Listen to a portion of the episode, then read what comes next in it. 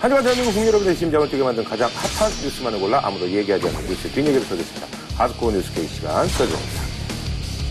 자, 많은 분들이 뭐 지난주에 이것 때문에 굉장히 뭐 쑥떡쑥떡 됐습니다. 뭐 예상이 된 결과였죠. 예. 자, 헌재에서 말이죠. 간통죄가 지금 생긴 지 1953년도에 생겼으니까 62년이 됐는데 이게 이제 위헌 결정이 났습니다. 자, 그래서 이번에 준비한 주제는요. 대한민국은 바람, 바람, 바람. 헌법재판소 간통죄 폐지 결정입니다. 예. 그래서 이 얘기를 뭐, 그나마 아주 난리가 났어요. 네. 예. 조금 전에 헌법재판소가 간통죄가 위헌이라고 판가름을 냈습니다. 오늘 최대 이슈는 간통죄 위헌 판정이었습니다. 이른바 성적 자기 결정권, 다시 말해서 국가가 법으로 개인의 사생활에 개입할 수 없다는 것인데요. 헌법재판관 9명 중 박한철 소장을 비롯해 7명이 오늘 간통죄 폐지 의견을 냈습니다. 이게 사실은 몇 년 됐어요.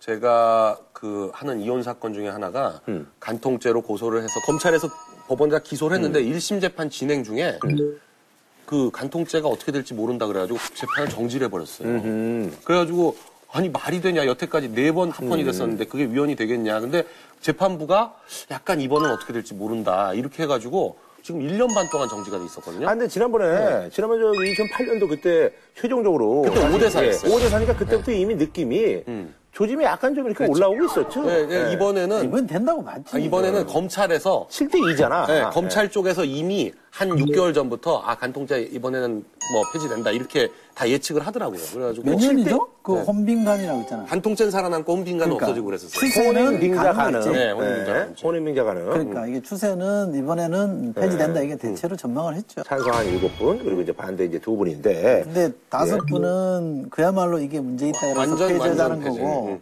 두 분은 조금 다른 것 같아요. 그러니까 이제, 이제 멀쩡한 독신에 있는 사람과 이 사람이 기혼자로 발언 피웠는데 이 사람 처벌은 그럴 수 있다고 치고 이 사람은 왜 처벌하냐? 아하. 예를 그런 들어 경우도 있고. 이런 사례에 대해서 구분을 안 해주니까 그런 그 얘기를 하신 분이 이제 김희수. 하고 강일원 어, 재판관도 마찬가지예요. 강일원 재판관은 이제 같은 다, 명령이에요? 다 징역형으로 처벌하는 게 너무 심하다. 이거죠. 그러니까 아니, 낮은 너무 정량이 다른데. 없다. 예. 아. 국가가 과연 그 개인의 그 성적 자기결정권에 침해해서 들어가야 되느냐. 국가의 처벌권이. 그건 각자 알아서 하면 되는 거 아니냐. 이런 얘기가 있었죠. 그러니까 이게 이번에 이 바라보는 시각이 우선 이게 형사 범죄가 아니라는 거. 이게 합법화된 건 아닙니다. 그렇죠, 그렇죠. 합법화된 건 아닙니다. 그러니까 대신에 민법으로 부정행위에 대해서는 여전히 살아 있는 거기 그렇죠. 때문에 네. 이걸 합법화됐다 이렇게 해석하면 잘못된 해석인 그러니까 거죠. 사실 이제 귀책 사유는 이제 포함이 되는 건데 이제 민법으로 들어가는 이제 그러니까 구속만 안 되는 거잖아요. 예. 그러니까, 그러니까 이혼, 이혼 처벌 사유, 안 하는 거죠. 네, 이혼 사유도 되고 위자료 청구할 수 있는 사유도 되고 그렇죠. 이런 건다 해당이 되는데 대신 국가가 검찰에서 막 조사를 해가지고 그걸 기소를 해서 막 구속을 시키거나 네네. 이건 처벌을 하거나 이, 이건 아니라는 거죠. 그러니까, 그러니까 처벌 대상에서 빠졌다 뿐이지 불법 행위가 아닌 건 아니에요. 간통은 민법상 네, 간통은 불법 부정행위죠. 불법 행위인 건 맞아요. 근데 이게 참 재밌는 게 1953년에 이 법 생길 때요. 그때도 굉장히 논란이 많았습니다. 그리고 그때 국회에서 한 표 차로 통과됐어요. 아하. 그때도 반대하는 사람들이 엄청나게 많았어요. 그때도 이런 논리였는 거야? 그때는 이거랑 논리가 전혀 달라요. 성적 자기결정권 뭐 그때는 침해하고. 국회의원들 200, 200여 명 중에서 여자는 거의 없고요. 여자는 뭐 두세 명 있고 나머지 다 남자인데. 조실이 있었나 다들? 그러니까 둘째 마누라, 셋째 마누라 있는 사람들이 많은 거예요. 그러니까 그런 사람들이 볼 때는 이 큰일 난 거야. 갑자기 멀쩡하게 잘 살다가 갑자기 이게 다 위법행위가 되고 다 처벌되게 생긴 거예요. 그래가지고 그때 그렇게 반대한 사람들이 굉장히 많았었어요. 아니 그때는 뭐 민법상으로도 적서 차별 이런 게 있고 서자한테는 뭐 돈도 적게 주고 뭐 이런 게 아예 법상으로 존재하던 때니까 그래 그랬는데 60년 만에 크게 변화한 거죠. 법이 법인식 자체가. 그러니까 53년에 한 표 차로 이겼다는 거 아닙니까? 근데 지금 얘기한 대로 나름 자기 문제가 있는 사람들이 어, 반대표 반대를. 했을 텐데 또 그렇게만 볼 수 없는 게 전 두 가지 이유인데 첫째 일본이 47년에 간통죄가 없어졌거든요. 네. 국회의원들이 해외 입법 동향을 참고해 보니까 이미 이건 없어지는 법인 것 같다는 판단을 좀 했을 테고 아하. 또 하나는 재헌한 48년 우리나라 재헌 의회에서부터 시작해 보면 상당히 헌법이나 이런 내용들에 이게 진보적인, 급진적인, 그리고 상당히 이 리버럴한 내용들이 많이 들어가 있었어요. 이게 유신 이후에 확 문이 닫혀가지고 거의 이 진보파나 멸절됐잖아요. 사라져버렸어요. 아하. 그때까지만 해도 상당히 살아 있었던 거다. 그 두 점을 감안해 보면 완전히 캥겨가지고 그런 건 아니다. 그런 점도 작용한 건 있지만 그래서 어떻게 보면 이제 이 간통이 이제 쇠고랑은 안 차는 겁니다만 어쨌든 이혼할 때 절대적으로 이제 불리하고 그런 이제 그런 것들이 다 이제 민사로 나가면 이제 되게 좋은 싸움 아니겠습니까? 그래서 어떤 사람들은 이제 위자료가 더 높아질 것이다. 네. 뭐 아닐 것이다 이렇게 뭐 분분하더라고요. 그러니까 분분한데요. 네. 이게 근데 그 간통죄가 폐지됐다고 하는 건 이제 궁극적으로 어떻게 되는 거냐면 음. 지금 우리는 이거예요. 잘못한 배우자가 먼저 이혼 청구하는 건 안 받아들여 줍니다. 그렇죠. 네가 잘못해놓고서 네, 뭘 네가 이혼 소송을 네가 해? 잘못해놓고 네. 네가 바람 펴놓고 네가 이혼을 하겠다? 이건 안 받아준다 이런 건데요. 근데 이제 원래부터 간통죄가 없었던 미국이나 영국이나 이런 나라들은 파탄주의라 그래서 이미 결혼 생활이 파탄 났을 때는 쌍방 어느 배우자의 책임이 있건 간에 둘 다 이혼 청구를 할 수 있도록 해줍니다. 근데 지금 가, 정법원이 태도가 계속 조금씩 조금씩 조금씩 바뀌고 있거든요. 제가 처음 배울 때만 하더라도 아주 엄격하게 유책 배우자 이혼 청구를 안 받아줬는데 최근 들어서는 사실상 파탄된 지가 몇 년 지났는데 지금에 와서 누가 잘못했고 누가 잘, 안, 잘못 안 했는지를 따지기가 좀 애매하지 않느냐. 이미 파탄된 상태라면 이혼 받아줘야 되는 거 아니냐라는 게 1심 가정법원의 분위기예요. 근데 대법원은 아직도 공개적으로는 그렇게 받아들여지지 않는데 근데 간통죄가 폐지된 이상 파탄주의로 가는 겁니다. 그래서 어느 쪽이 이혼 청구를 하든 이혼하는 걸로 그렇게 가게 될 가능성이 크고 그렇게 되면 위자료를 따지는 게 무의미해져요. 왜냐면 위자료라는 거는 이혼할 때 위자료는 액수가 별로 크지 않습니다. 그죠. 위자료는 그 제가 옛날에 몇 천만 원이에요. 많아 봐야. 그 위자료 청구 소송할 때 저희가 아주 극단적인 케이스 갖고 많이 하거든요. 그래서 무슨 처제하고 바람났다. 그래도 5천만 원밖에 안 되더라고요. 그러니까 네. 그 이혼할 때 위자료는 되게 5천만 원을 상한으로 잡거든요. 어떤 경우는 20년 동안 일주일에 한두 번씩 맞고 살았다. 이래도 위자료 2천. 이렇게 나오는 경우가 많아요. 근데 이제 위자료는 사실 이제 뭐 대개 보면 이제 상한선이 정해져 있고 네. 그러면 이게 재산 분할할 때 감안해야 되는 않아요? 감안해야 되는 거 네. 아니냐고 네. 잘못 알고 있는데 재산 아, 분할은 그거하고 아니야? 아무 상관 없어요. 아. 재산 분할은 몇 년 살았나 그리고 총 재산이 얼마인데 거기에 서로의 기여가 얼마인가 음. 이런 것들로 따지고 전업주부 같으면 그렇게 많지 않으니 좀 줄이고 둘다 이게- 뭐 맞벌이해서 근데 그러면 저기 재산이고. 손해 보는 여성분들도 있겠네. 재산 분할할 때 이게 참작이 되려면 징벌적 손해제 배상제 이게 들어와야 되는 거죠. 지금 우리 법으로는 그게 안 돼 있으니까. 아니, 그러니까. 그러니까 소위 말해서 이제 집에서 살림만 하고 그랬는데 남편이 예를 들어서 좀 돈 좀 번다 그래서 밖에서 말 안 피우고 그랬는데 이게 이제 간통이 없어져 버리면 이분 같은 경우는 그냥 가정주부잖아요. 그러니까 음. 뭐 아무래도 이제 재산 형성 과정에서 물론 인정을 좀 덜 받을 거 아닙니까? 직업이 있는 여성보다는. 네, 직업이 있는 뭐 여성. 이런 분들은 사실 조금 손해를 볼 수가 있겠네. 위자료를 더 주면 되죠. 예를 들면 우주가 얼마나 했어요, 위자료. 이혼할 때. 8천원 냈잖아요. 아, 우주하고는 다르죠. 아, 예를 들면. 그러니까 미국은, 외국은 그런 거를 많이 참작해 주잖아요. 이혼 몇번 하면 완전 거지 그러니까 되잖아요. 결혼하기 전에 사전 계약 같은 것도 인정해 주거든요. 그러니까. 근데 우리는 그런 거 인정 안 해줘요. 근데 어쨌든 예. 형사 범죄에서 제외를 시켰다 그러면 민사상으로 가정이 깨진 거에 대한 책임은 그 사람한테 있는 거지.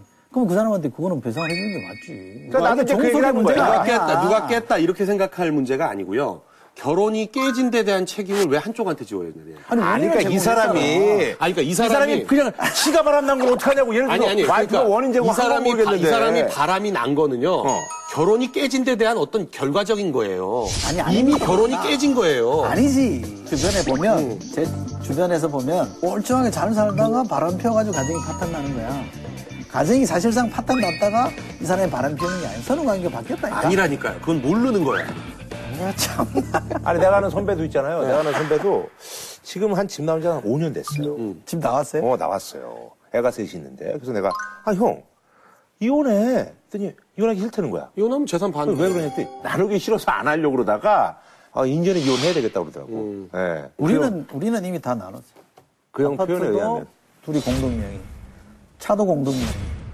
집, 저기, 전세도 공동명의. 처음에는, 그러면 이혼하면 어떻게 되냐면요. 어. 더 뺏겨요. 아니, 근데 뭐 좋은데. 그렇게 고소하게 얘기해. 더. 뺏겨. 근데 처음에는. 반반이 아니야. 처음 집 살. 때는 응. 와이프 앞으로만 해줬거든요. 네. 설설 좀 불안하더라고. 그래서 나도 좀 들어가자. 그래서 반 얻어냈어, 내가. 근데 사실 말이죠 이게 이 간통이 실효성 문제가 있었습니다. 그래서 그럼요. 그 현장을 덮쳐야 되는 거잖아요. 예. 그래서 예전에 그 뭐 유명한 그 우리 연예계 의사 중에 하나가 연예계 선배님이 계셨는데 이 뭐 바람 피는 것 같아 이제 와이프가 덮쳤는데 문 닫고 들어갔잖아요. 근데 안고 안고서 있었어. 있는 걸 그거를 갑자기 밀치면서 이 여자 이거 미친 여자라고 해서 나를 여기 끌고 들어가가지고 그랬다 그래서 이제 그 뭐 이제 와이프가 하, 그래 이 인간 참 불쌍하다 너도 그래도 그나마 뭐 가정을 네가 유지하려고 그러는구나 이래서 이제 봐줬다는 얘기가 별 얘기들 다 있어요. 예. 아니, 그러니까 일단 그 간통죄로 고소를 하려면 이혼 소송을 청구를 하거나 그쵸. 이미 혼인이 해소된 다음이래야지 가능한 거예요. 그러니까 뭐 겁주려고 혹은 뭐 이런 걸로는 안 되는 같이 거잖아요. 살 건데 어. 에이 너 한번 혼나봐라 이건 안 되는 거예요. 어, 그러니까. 어, 그러니까 이 어차피 이혼인데 간통죄를 입증하려면 이게 간통이 언제 성립했느냐 이게 학설이 여러 가지가 있는데 그냥 뭐 판례하고 다수설은 어떻게 되냐면 그냥 무조건 삽입설이에요. 접촉설이 아니고 삽입설. 그래서 옛날에 뭐 드라마 같은데 보면 문 따고 들어가서 아니 그러니까 사진 모, 찍고 예. 모텔 같이 들어가는 걸 사진을 찍었어도 이- 어, 이거로 입증이 안 인정이 안 되는 돼요. 거죠. 예. 심지어는 저는 어떤 사건까지 있었냐면 집에다가 CCTV를 달아놨는데 거기 찾아와가지고 집에서 하는 걸 찍었어요. 근데 상체밖에 안 나와. 그래서 위에서 둘 다 홀딱 벗고 상체만 나오는 거를 곧 동영상을 제출했는데도 인정이 안 되더라고. 그래서 뭐가 돼야 되냐면 모텔에 뭐 이렇게 콘돔이라든가 네, 이런 것들. 콘돔에 콘돔도 그냥 빈 콘돔은 안 돼요. 그리고 휴지통 휴지해가지고 생각만 하냐? 그거 DNA 검사도 해- DNA 검사를 했는데 이 남자가 또 무정자증이래 가지고 그게 또 안 됐다고 해가지고 간통 성립이 안 된 경우도 있고. 그러니까 이게 그냥 엉망진창이었어요 이게. 이게 좀 그러네. 아니 근데 그렇게 수를 소송을 했다가 취하하면 나오잖아. 그렇죠. 그러니까 그렇게 되면 그럼 망신 주고 다시 사는 거 아니야? 아니 그러니까 그럼 국가 사법기관이 그러니까 그 문제가 있긴 예, 한데. 국가가 개인의 그 어떤 그 배신감에 대한 복수를 해주는 걸로 된단 말이에요. 그 이 안 되는 거를 막 해가지고 기껏 간통죄로 해가지고 해나 기소를 딱 해요. 검사가 열심히 해가지고 막 몇 번 불러다가 해가지고 그 다음 날 합의됐습니다. 그리고 고소 취하장 들어와. 그럼 그냥 딱 끝이야. 그럼 이제 그냥 같이 사겠다는 거죠. 이제 두 아니 부부가. 살지 안 살지 모르죠. 뭐, 뭐, 취하겠어요. 어딜 받았든지 이제, 어쨌든. 어. 그러니까 검사나 경찰이 뭐 어떤 느낌이 되면 이 사람 돈 받아주려고 내가 이거 열, 열날이 했나 이런 생각밖에 안 드는 거예요. 아니 근데 그건 그 사람 탓은 아니지. 그런 법이 있으니까. 그러니까 그래서 이- 그런 법이 그래서 있는 건데 뭐. 2008년 이후에는 2008년 이후에는 그 전에는 간통죄 하면요 무조건 구속시켰어요. 왜냐면 벌금형이 없으니까 90년대에는 간통죄로 해가지고 딱 됐다 그럼 그냥 구속이야. 합의 안 해주면 그냥 사는 네, 거죠. 합의 안 해주면 계속 사는 거니까. 근데 2008년 이후에는 이제 구속을 안 시켜. 아예 원칙 원칙적으로 구속이 거의 없고 뭐 기소돼서 재판 받아도 무조건 집행유예. 음. 이러니까 간통죄 실효성이 더 없어진 거예요. 삽입설이 말이 안 되는 것 같긴 해요. 강기남이라는 영화 봤잖아요. 봤어요? 음. 강기남이라는 영화. 네, 맞아, 맞아. 그, 어, 간통을 기다리는 남자들. 네. 형사. 저도 그거 봤는데. 어, 강기남 맞아. 형사들이 어쨌거나 신고 들어오면 잡으러 가야 되잖아. 네. 들어가고 바로 안 든, 덮친대요. 음. 문 밖에서 이렇게 소리를 들어보고 딱 그게 이제 예, 성립이 됐을 때 아니 어떻게 그 강기남을 또 보셨어? 그 영화 그렇게 유명하지도 않은 영화인데. 저기 케이블에서 봤죠. 그렇게 야구 이런 건 아니야. 그러니까. 예, 그건 아니에요. 저는 그 간기남 고 모델이 된 형사가 있어요. 간통죄만 3천 건 해봤다는 분. 재밌어 그 양반. 그, 그 양반 한번 인터뷰하면서 굉장히 오랫동안 얘기했는데요. 자기가 해봤던 제일 엽기적인 간통 사건 얘기를 하는데 진짜 엽기적이지만요. 그러니까 80년대 초반에 남편이 그때 왜 중동 많이 가잖아요. 네네네. 중동 한 3년 간 거예요. 중동 가서 3년 동안에 벌어온 돈을 이 여자가 다 날려먹은 거야. 그러니까 뭐, 뭐 제비족 만나서 날려, 뭐 해서 날려. 그래서 그래갖고 열받아가지고 이 여자한테 막 도대체 누구랑 했어 그랬더니 대충 세보니까 30명이 넘더래요. 음. 그래가지고 이 여자랑 작전을 세웠대. 그 중에 제일 돈 많은 사람이 누구냐 해가지고 뭐 슈퍼 사장, 뭐. 하여간 뭐 짜장면 배달부부터 시작해가지고 뭐 하여간 온갖 30명이 별 사람들이 다 있는데 돈 없을 것 같은 사람들은 다 빼고 그래도 돈 좀 있을 것 같은 사람들 한 다섯 명, 여섯 명 고소해가지고 간통 사건으로 다섯 건을 다 고소를 넣- 넣은 거예요. 음. 그러니까 이 사람들 불려가니까 어떠거라 해가지고 이 다섯이서 돈을 모아가지고 그 자- 원래 자기가 했던 돈 있잖아요. 뭐, 뭐 1억이면 1억 목표했던 돈 그만큼을 맞춰온 거야. 그래갖고 그 다섯 명 고소 취하해주고 그래서 그럼 그 두 부부는 살았어요? 안 살았어요? 그랬더니 돈 나눠가지고 헤어졌죠. 뭐 이렇게. 그걸 나눠 가지고 헤어졌다. 그 일부- 남편 일부- 착하네. 여자의 또 협조가 있었어야 되는 또 거니까. 있었어요. 네. 예. 그래서 이제 수혜를 당연히 뭐 입은 그 업체들이 있겠죠. 근데 등산복 업체의 또 주가가 올랐다는 건 난 참 이게, 이게 너무 오버한 것 같아. 오바예요. 예. 콘돔이나 뭐. 오바야. 한 4시쯤에 찌라시가 하나 오더라고요. 간통죄 폐지 예상 수혜 업체 이래가지고 뭐 쭉쭉쭉쭉 나오는데 그래프가 하나 붙어 있어 주가 그래프가 하더니 콘돔 제조 업체인데 음. 진짜 간통죄 폐지가 신문 나기 시작한 2시 반부터 쭉 오르기 시작하더니 그날 상한가로 맞아요. 마감했다. 네. 간통이 일단 형사범죄에서 빠졌으니까 사람들이 더 하지 않겠냐. 그러니까 이건 더 팔릴 거다 해서 투자하는 건 맞는데 등산복 등산복은 진짜 이거 오바야. 또 상하지. 예. 중년 어떤 그 불륜들이 뭐 사실 이제 산에 가서 데이트를 많이 하니까 그래서 산악회. 예, 뭐 등산을 많이 할 것이다 그런데 이게 말도 안 되는 얘기지 이게. 아, 그렇죠. 예. 좀 그렇죠. 저도 이제 그 주말에 그 전설 의 마녀를 자주 보고 있는데 그 한재 씨가 남편이 깨어났잖아요. 그래서 이제 그 호족을 이제 복원시켰거든. 네. 그래서 이제 그 종이 한 장의 위력을 뭐 보여주겠어 이러면서 하석진 씨한테 얘기를 하는데 이게 이제 간통죄 이제 폐지 그거 때문에 그냥 너 이거 뭐 저기 너 간통이야 뭐 너 저거랑 자고 싶어 뭐 이런 얘기를 안 하더라고. 드라마예요? 급수정 대본 급수정 예. 드라마구나. 전설의 마녀. 아, 시청률 거의 30%에 육박하는데. 아니 간기남은 보면서 전설의 마녀를 안 봐요? 이거 영화잖아. 긴 거 싫어해. 알려주고 이런 거 싫어. 예. 한, 한 편은 끝나야 되는구나. 자, 한윤호 선수 부탁드리겠습니다. 지난번 합헌할 때 아까 말씀드린 대로 이렇게 실형 2년인가 말고 어, 그러니까 벌금형도 없고 이러니까 이게 약한 처벌 조항이 없는 게 문제다라는 지적이 있었거든요. 그래서 이거는 국회에서 이 문제를 좀 해결해라. 입법적으로 해결해라는 얘기를 했었는데 국회가 또 해결을 안 했어요. 그러다 보니까 7년 만에 세상이 바뀌었다 그래서 좀 위헌 때린 거잖아요. 이런 문제에 대해서 입법적으로 선제적으로 대응을 해서 풀어주면 사실은 헌재까지 안 가고도 얼마든지 해결될 수 있는 문제인데 국회의 무능 이 점도 사실은 이번 헌재 결정에 묻어져 있다. 이 문제는 좀 개선이 되면 좋겠다 싶어요. 네. 한 줄 평이에요, 그게? 아니, 뭐 이제 얘기하고. 다시 해? 왜 이렇게 길어? 아, 황 변호사님. 저는 한 줄 평은 그걸로 할게요. 그래도 바람 피면 바람. 발암. 음, 발암. 그래도 바람 피면 발암이고, 그 지금 말씀하신 거가 이거예요. 무슨 뜻이야? 예? 아니, 그냥 뭐 바람 피면 안 된다는 바람 피지. 말라는 예, 얘기예요. 예. 훈훈하게 마무리하자는 거지. 네. 자, 최근 말이죠. 국토교통부가 발표한 11년째 공시지가 1위를 한 곳이 어, 있습니다. 바로 서울 명동의 한 부지인데요. 그래서 이번에 준비한 주제는요. 좋은 땅, 비싼 땅, 부럽 땅. 대한민국 땅값 1위는입니다. 요즘, 예. 요즘 그 젊은 친구들이 이제 뭐 땅값이 당연히 뭐 강남이 비쌀 거라고 생각하는데 네. 명동. 네. 저는 지금 기억나는데 옛날에 상업은행 자리. 근데 그게 이제 그게 우리은행. 우리은행 자리. 예. 우리은행.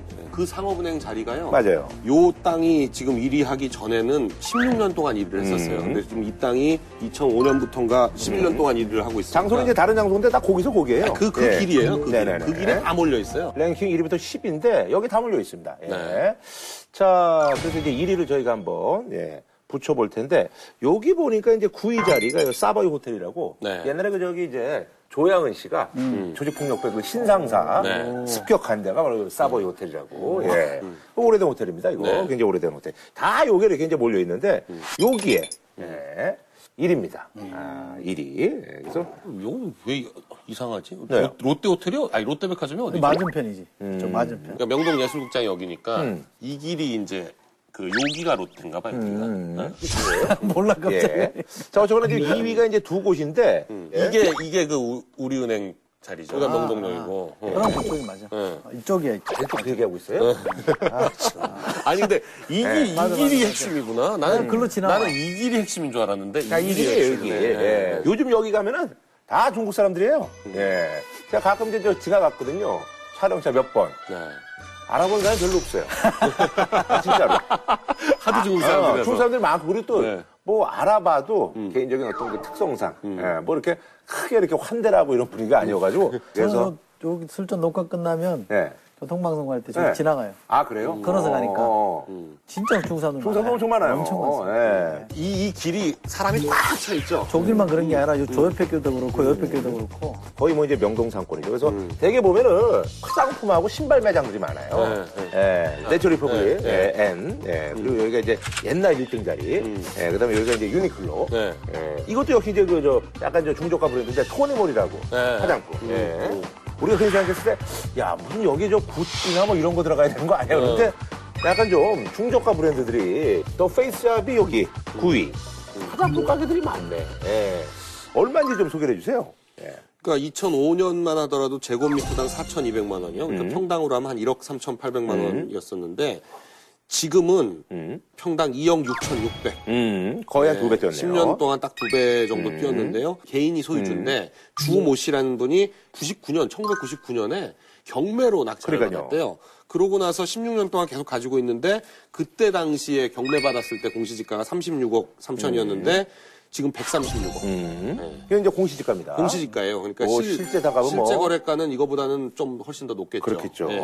임대료가 2012년에 나왔던 게 보증금 50억, 월세 2억 5천. 네. 그냥 이분은 그냥 매달 네. 따박 따박 이제 2억 5천씩 이제 들어오는 어, 통장에 이제 꽂히는 거죠. 네. 건평은 그러니까 그 바닥 면적은 50평인데 5층이니까 연 면적은 250평 정도인데 건데. 야, 한 달에 월세 2억 5천. 이거 뭐 어마어마한 거 아니겠습니까? 네. 우리가 보통 이제 뭐 새해 죽는다고 그러는데 음. 보통 이제 좀 되는 것 같은데도 야, 맨날 적자 이러는 게 이제 새해 죽는다고 그러는데 조금 된다 싶으면 또 주인이 새로 올려요. 음. 어. 근데 어쨌거나 근데 여기는 지금 뭐 여타 대기업들이 지금 탐을 내고 있는 그런 자리인데 음. 세를 이렇게 많이 내고도 사실은 뭐 버티는 이유가 있죠. 아무래도 이제 요커들 때문에 그러겠죠. 네. 그 자리가 이제 그 동선이 잡혀져 있잖아요. 그 동선의 핵심에 딱 자리를 잡고 있기 때문에 빼앗기기 싫은 자리고 저기는 단순히 뭐 매출이 그렇죠. 2억 5천이 나오고 안 나오고 중요한 게 아니라 음. 어, 우선 그 자체로 점포가 위치하는 그 자체로 홍보 효과가 있으니까 그렇죠, 그렇죠. 예. 그것만으로도 엄청나게 많이 얻는 거고. 1년에 한 번씩 이제 공시지가 발표될 때마다 항상 내추럴 리퍼블릭이 이제 이름이 제의가 나오는 되니까. 그러니까 유커가 또 저걸 보고 가면 네. 음. 중국 화장품 시장이 워낙 넓잖아요. 음. 거기서 홍보하기 훨씬 쉬워지니까 음. 일석이조, 일석삼조라고 봐야죠. 그러니까 거기 사실 이제 내추럴 리퍼블릭 이제 대표적인 어떤 화장품 중에 이제 수분 크림이 있는데 그게 이제 7,000원짜리입니다. 네. 근데 그거를 몇개 팔아야 되는 겁니까? 일주일에 2만 5천 명이 왔다 갔다 한다는 거 아니에요? 그렇죠. 그거 사주면 얼마예요? 10만 원이죠. 네, 10만. 10만 명이 한 사람당 10만 원씩 쓰면 그러니까. 100억이 100억. 그러니까. 어. 그거 지금 남는 장사 같아. 남는 장사고 우리 사실은 10만 원까지 못, 쓰, 못 쓰나? 아, 어쨌든 5만 원만 5만 쓰면, 원만 써도. 5만 원만 쓰면 50억이고. 왜 이렇게 둘이서 이렇게 중얼대죠? 아니, 강남에 깜짝 놀래서. 야, 그게 그런, 그 정도가 나오는 근데 사실 이제 그 아니, 그러니까- 빵은 네. 먹어봤자 커피 하나에다 뭐 빵 몇 개 때리면 사실 얼마 안 하거든요. 네. 만원 안짝이에요. 뭐 태가 태간다 그래도. 근데 화장품은 이 중국 사람들 여기 와가지고 그거 한, 사거든요. 한두 예. 개 살려고 저기 그렇죠, 그렇죠. 시어머니, 뭐, 뭐, 시누이, 뭐, 이렇게 해가지고 선물 개수 세기 시작하면 한 10개는 금방이에요. 음, 그러니까 싼거 여자들이 여러 개 사기 살거 아니야. 음, 그러니까 이거는 그러니까 뭐 저는 비비크림을 그렇게 한 번, 한 번 와가지고 막 30개, 50개씩 사간다 그러더라고요. 그러니까 이 주모 씨라는 분, 이제 99년에 어, 경매로 낙찰을 받았으니까 아마 그 공시지가보다 조금 더, 한, 한- 거의 한 50억 정도의 낙찰을 받았을 거예요. 내가 왜이 얘기 하나 했어. 네. 아니 근데 이분은 지금 그러니까 보증금이 50억 원에 월세가 2억 5천이니까 그때 땅값 주고 산 거만큼 보증금으로 뽑은 거예요 땅값은. 그렇죠. 네. 그러고 매달 2억 5천씩 현금 들어오는 거예요. 한 달에 2억 5천씩 들어오면 뭘 할 수 있을까? 우리 저기 제 주변에 이제 그 건물주 중에 이제 대표적으로 이제 서장훈 씨가 있잖아요. 이 주모 씨에 비하면 서장훈 씨 아주 그냥 어, 작은 그런 존재네요. 그러네. 네. 오늘 저희가 뭐 돈 얘기 나온 김에 네. 그 사실 이제 그 이게 요코의 힘하고도 좀 연관이 있는데 뭐 주식하면은 야 제일 비싼 게 무슨 뭐 저기 삼성 거 아니냐 그러는데 삼성 거는 뭐 잽도 안 되는 주식 있잖아요. 네. 아니, 그 지금 화장품 얘기를 어. 많이 해서 그런지 아모레퍼시픽이 이 주가가 300만 원을 넘어선 적이 있대요. 한때. 한때 장중 얼마 전에 한때. 얼마 전에 네, 얼마 넘어선. 적이 있다고 제가 말씀드렸잖아요. 그러니까 요즘 좀 물론 할좀 많이 있죠. 빠지고 있다 그러대. 뭐요? 저, 조금 빠졌어요. 조금. 빠지고 네, 있다 그래도 그러대. 280만 어쨌든 원. 280만 원 정도 하는데 그래서 그때 저기 뉴스 보니까 서경도 회장이 이제 주식 평가가 한 7조 정도에서 그래서 이건희 이재용 부자 다음이더라고. 우리가 뭐 K-팝 열풍 이렇게 얘기하는데 K-뷰티 열풍이 또 음. 불고 있다고 하니까 중국 시장이 워낙 넓잖아요. 그러니까 거기에 이미 이제 이, 이 아모레퍼시픽이 들어가서 자리 잡기 시작했다. 음, 탄탄하게 뒷받침된 거 아니냐 시장이. 그래서 한 300만 원 돌파하고 뭐 그랬다는 건데 어, 어쨌든 음, 중국 시장이 갖는 우리 우리 경제나 우리 산업에 끼치는 영향이 너무 크다.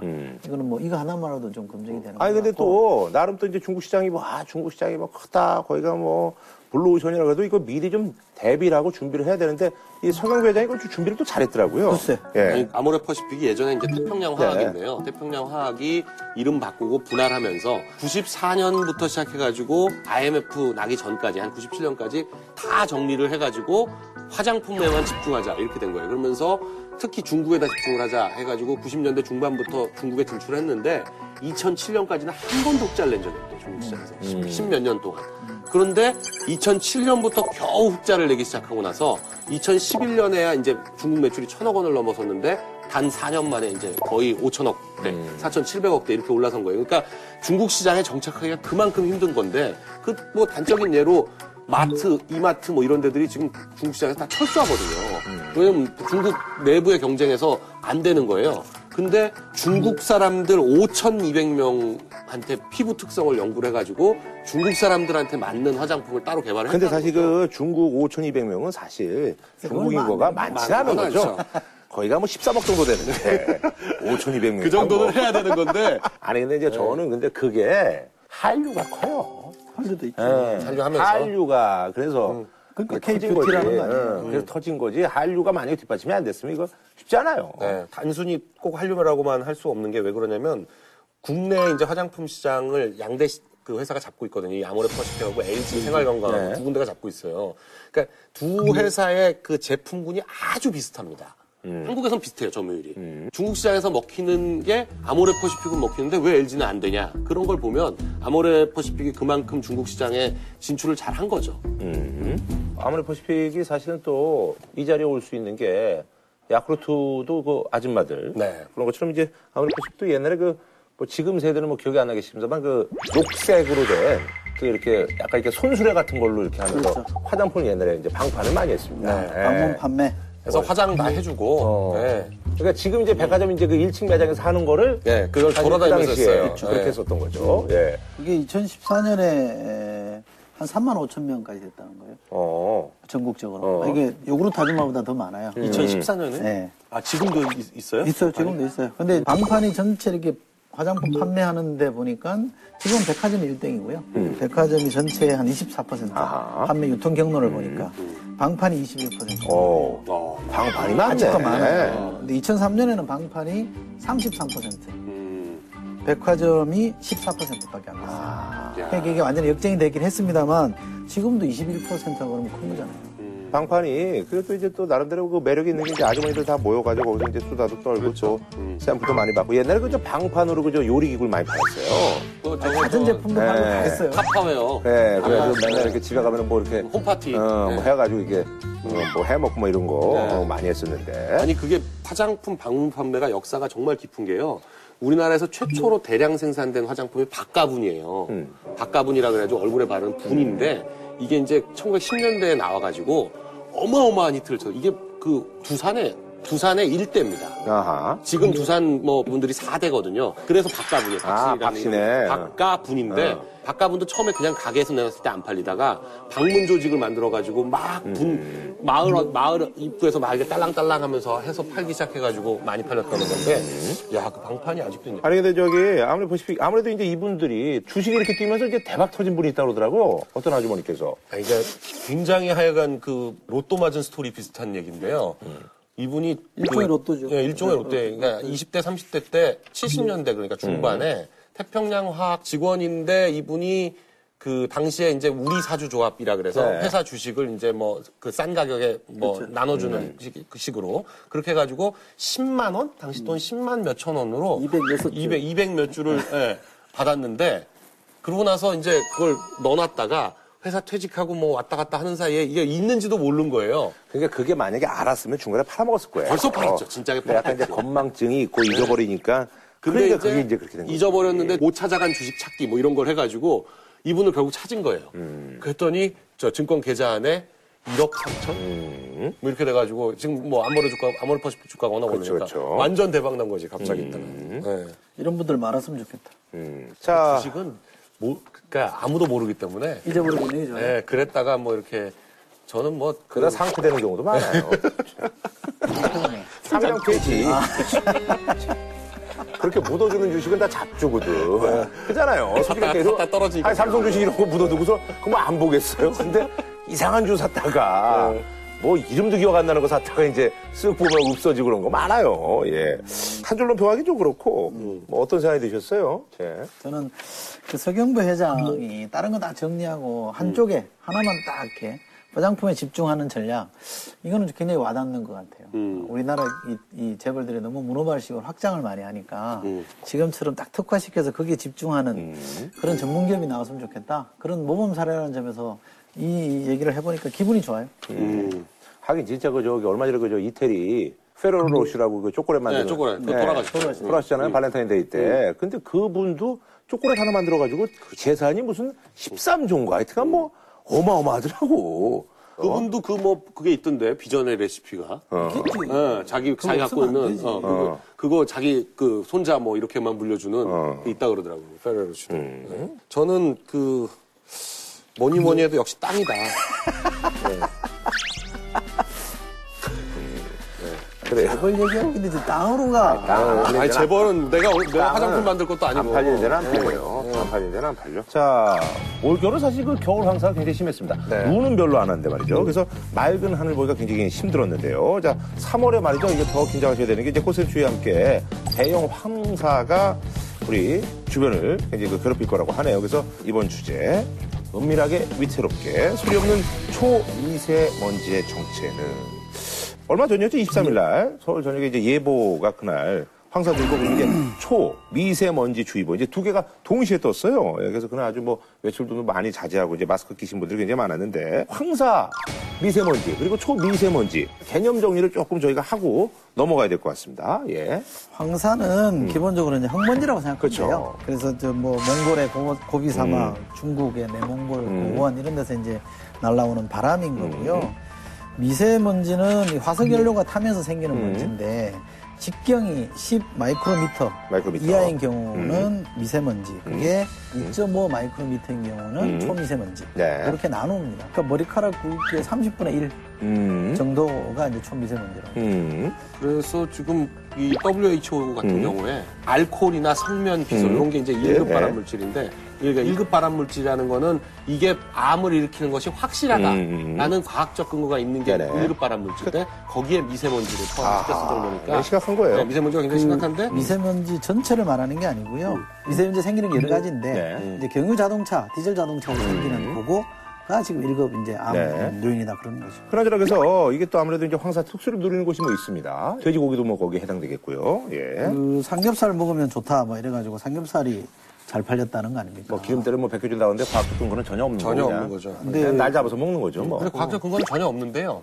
그냥 기분상. 그 탄광 광부들도 음. 이 삼겹살을 많이 먹었거든요. 음. 탄광 광부들이 워낙 뭐 먼지를 많이 먹으니까 그렇게 해서 돼지고기를 많이 먹었는데 이게 우리나라만 그런 게 아니라요. 음. 이태리 같은 경우에도 탄광 광부들이 돼지고기를 많이 먹었어요. 그러니까 지금 현재로서는 과학적 근거가 없어 보이는데 아주 없지는 않는 거 아닐까. 느낌은 있죠. 네, 그러니까 전혀 없을 것 같진 않아요. 왜냐면 전 세계적으로 이렇게 먹거든요. 근데 이제 초미세먼지는 호흡기를 거쳐서 이미 혈관 속으로 들어가 버린 거기 때문에 네. 삼겹살 먹는다고 여기 낀 거를 그쵸. 이렇게 해소하는 건 아니라는 그래서. 사실 이제 그 초미세먼지가 이제 뭐 위험하다는 게 뭐 뇌졸중도 유발시킬 수가 그렇죠. 있고. 예, 그렇다고 하는데. 그래서 뭐 저기 마스크 같은 경우도 요즘 뭐. 마스크는 뭐. 당연히 이- 이 특수를 누리는 게 맞는 거 휴대용 같아요. 공기청정기 뭐 많이 판매가 됐다고 그러더라고요. 예. 자, 어쨌든 근데 사실 우리가 이제 황사하면 또 빼놓을 수 없는 게 이제 사실 이게 또 중국이잖아요, 중국. 이게 이래요, 이게. 이게 평상시에. 이게 안개 낀 날이 아닙니다. 네, 그냥 그냥 그냥 이게 스모크 때문에 아. 이게, 이게 정말. 아, 이 심각해요, 이거. 예. 그 황사 자체는요. 네. 어제 오늘의 얘기가 아니고요. 그쵸. 신라 시대 기록부터 어. 황사가 왔다는 게 나와요. 음. 그냥 눈앞이 안 보일 정도로 뭐 먼지가 많았다 뭐 이런 것들이 꽤 있기 때문에 황사라는 건 굉장히 음. 오래된 현상이다. 저는 그렇게 보는데요.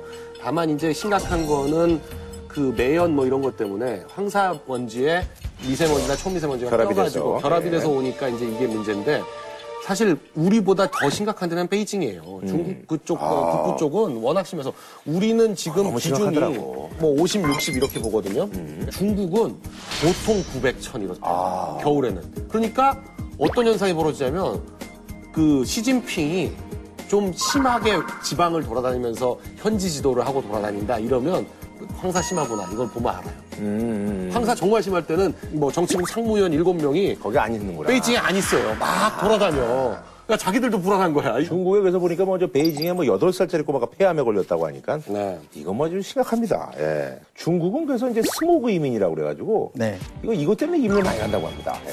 미국의 경제 잡지 포춘이라는 잡지가 있는데요. 거기서 보도한 건데 우리 돈으로 한 17억 원, 17억 이상 가진 사람들이 64% 이무 해외로 나갔고 super rich라고 말하는 사람들, 어, 그러니까 1,600만 달러 이상이 되는 사람들은 세명 중에 한 명이 나갔다 보니까 이른바 스모그 이민이 음. 현실로 다가와 있는 거고 중국 언론도 이걸 보도하기 시작을 했다는 거예요. 그러니까 굉장히 심각한 그러니까 북경 거고 상해 뭐 이쪽이겠네 주로. 이 그린피스하고 베이징대 연구팀 보고서를 보니까 매년 한 25만여 명이 이 초미세먼지로 인해서 조기에 사망한다 이러니까 아. 게다가 지난 30년간 폐암 사망률이 무, 무려 465% 아우. 증가했다는 거니까 네. 이건 국가적으로 거의 재난 수준인 것 네. 같아요. 그래서 이것도 노력을 하면 또 없앨 수도 있다고 그러더라고요. 그래서 지난번에 그 APEC 때는 blue 그냥 APEC 예, 깜짝같이 또 근데 이때는 정말 대단한 게 음. 우리 같으면 뭐 5부제만 해도 난리인데 차량. 그렇죠, 그렇죠, 그렇죠. 차량 2부제. 음. 홀짝, 네. 홀짝으로 해서 쉬는 건데 그렇게 해가지고 2부제 시행하고 그리고 예. 3년차 같은 게 이제 또 매연이 많이 나니까. 아, 그건 디젤이니까 다. 네, 예. 3년차 운행 예. 금지.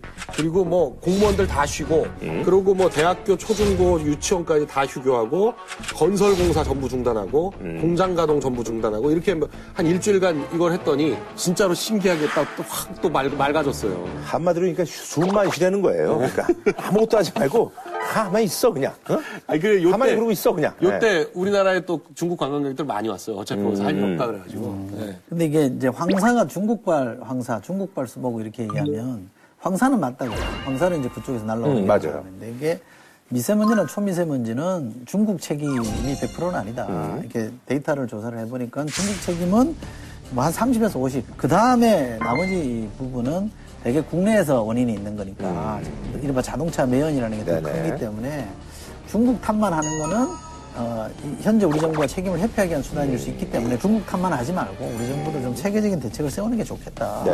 1급 발화물질인데. 경유가 요새 또 엔진이 많이 개발돼 갖고요. 유럽 차들에 달리는 경유, 경유 엔진들은 매연이 휘발유 차보다도 거의 더 적게 나오는 것들도 많아요. 그렇죠.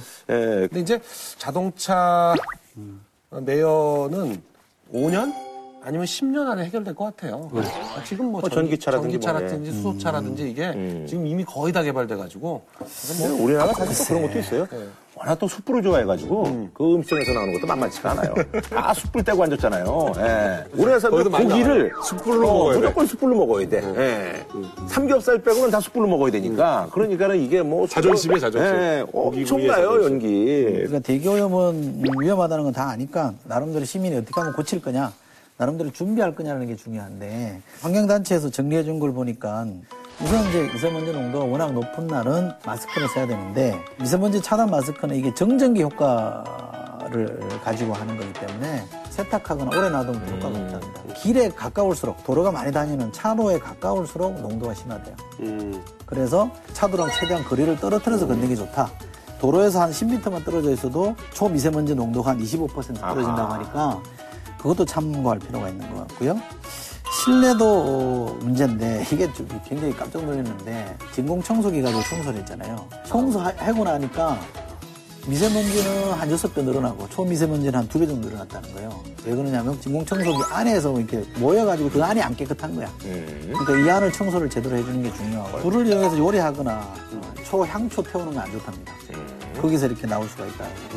생활상에 우리가 조심하는 수밖에 없어요. 그래요. 예. 알겠습니다. 자, 한준호 평론 부탁드리겠습니다.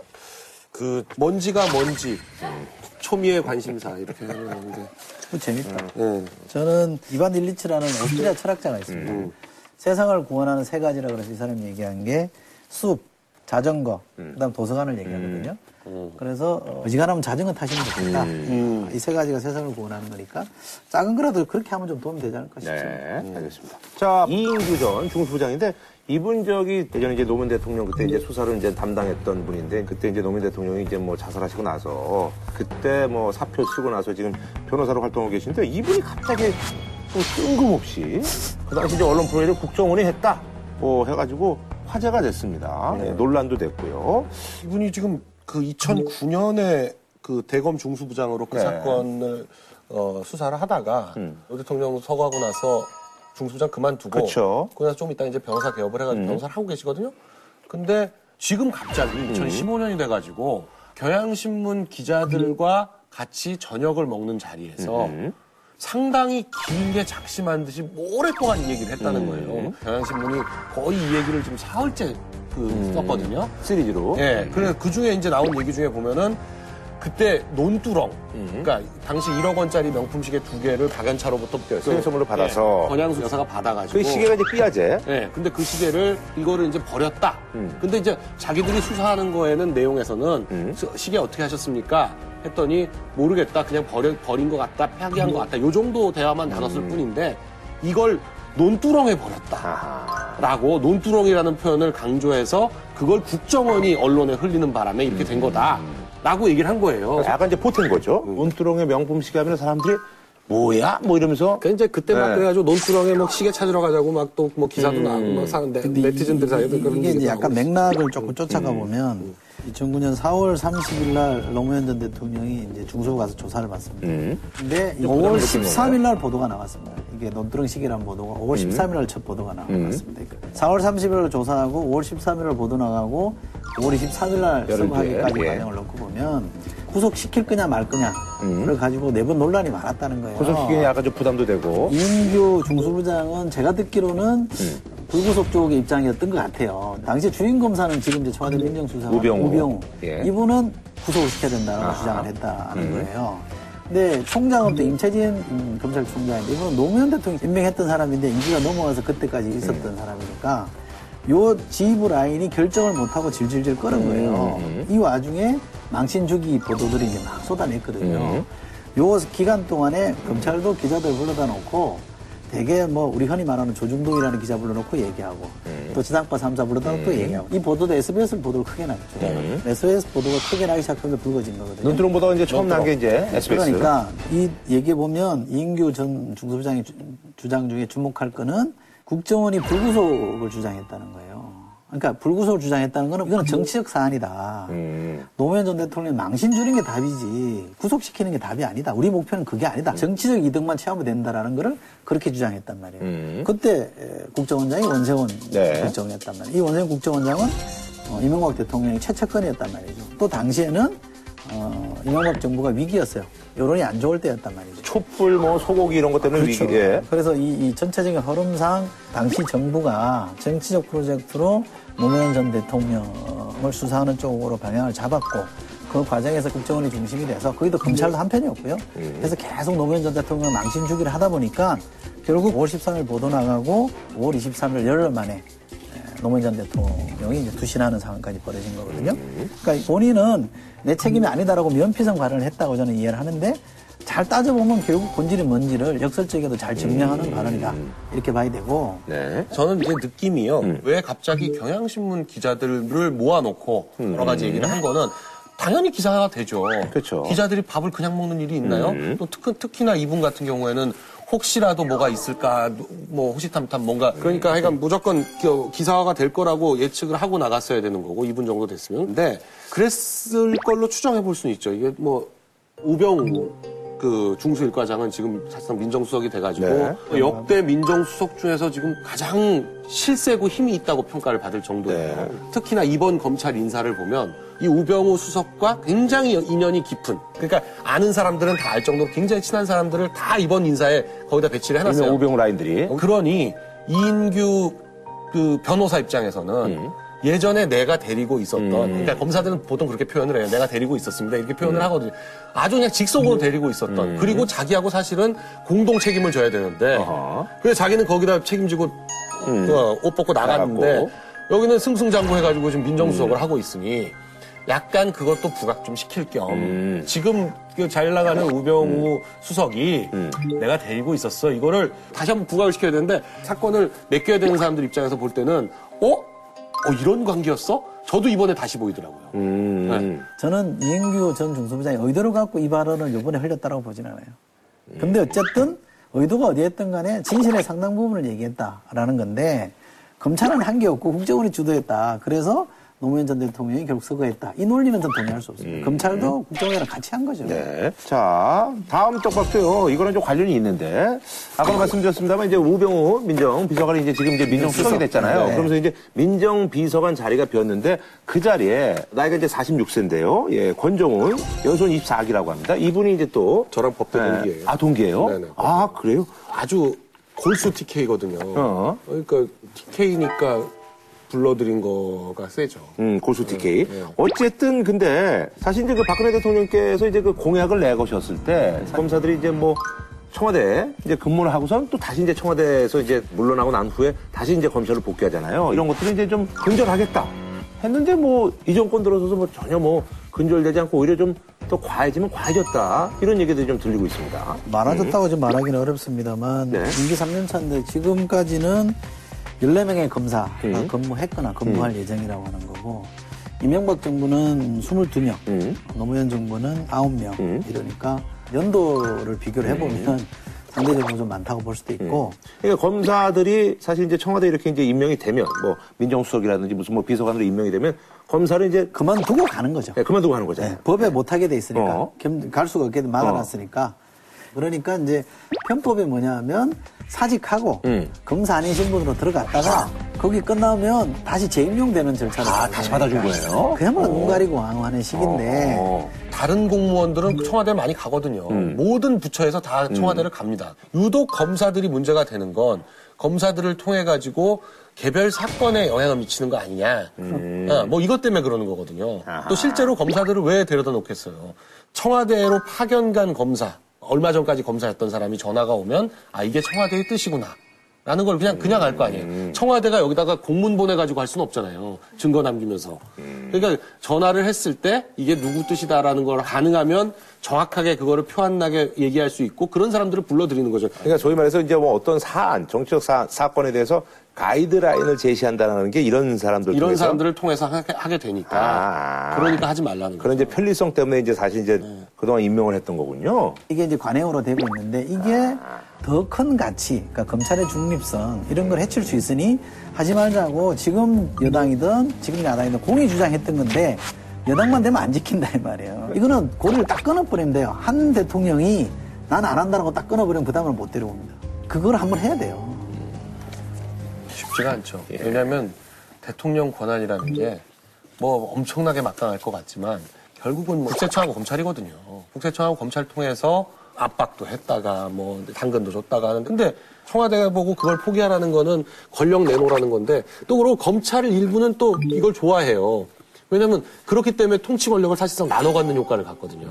이게 공공연한 비밀입니다. 검찰이 대통령이 새로 들어오면 처음에 3년은 딱 달라붙어 가지고 통치권을 같이 나눠 갖고 나중에 2년은 현 정부를 견제하면서 차기 정부를 눈치를 봐가면서 검찰권을 유지한다는 게 거의 뭐 공공연한 비밀이에요. 네.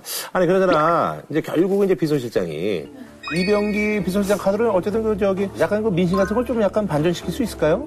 글쎄 제가 볼 때는 획기적인 인사를 해가지고 민, 민심을 반전시키다 이제 이 카드는 이제 이미 끝난 거고요. 아 끝났나요? 네, 예. 결국은 이제 대통령은 제가 볼 땐 그렇게 생각하는 것 같아요. 지금 요즘 보면 굉장히 열심히 돌아다니시거든요. 예. 뭐 기업들 뭐 네. 해가지고 뭐 창조 경제 뭐 이거 열심히 그런 식으로 본인이 좀 열심히 뛰셔야 열심히 되니까. 뛰어서 아. 열심히 뛰고 각자 이렇게 해가지고 성과로서 음. 성과로서 차분히 차분히 하자. 왜냐면 약간 또 약간 반전됐어요. 지금 30한 4% 이게 또 좀 올라왔어요. 그러니까 그런 식으로 꾸준히 해가지고 올려야 되겠다 이렇게 하지. 뭐 내가 이제 열심히 뛰어서 성과로 보여주겠다. 성과로 보여주겠다. 그러기 위해서는 이제 나의 측근들하고 그러니까 호흡 맞는 사람들하고 해보겠다. 뭐 이거죠. 음. 네. 대통령이 안 바뀌니까 인사가 안 바뀌는 겁니다. 그러니까 비서실장 인사도 저는 부적절하다고 봅니다만 그거 뭐 많이 지적했으니까 그건 논의를 하더라도 제일 이해가 안 되는 게 예를 들면 현역 의원들 정무특보한 국회의원이라는 건 입법부 구성원이잖아요. 입법부는 행정부 견제하고 감시하기 위해서 존재하는 거잖아요. 헌법에 정리돼 있잖아요.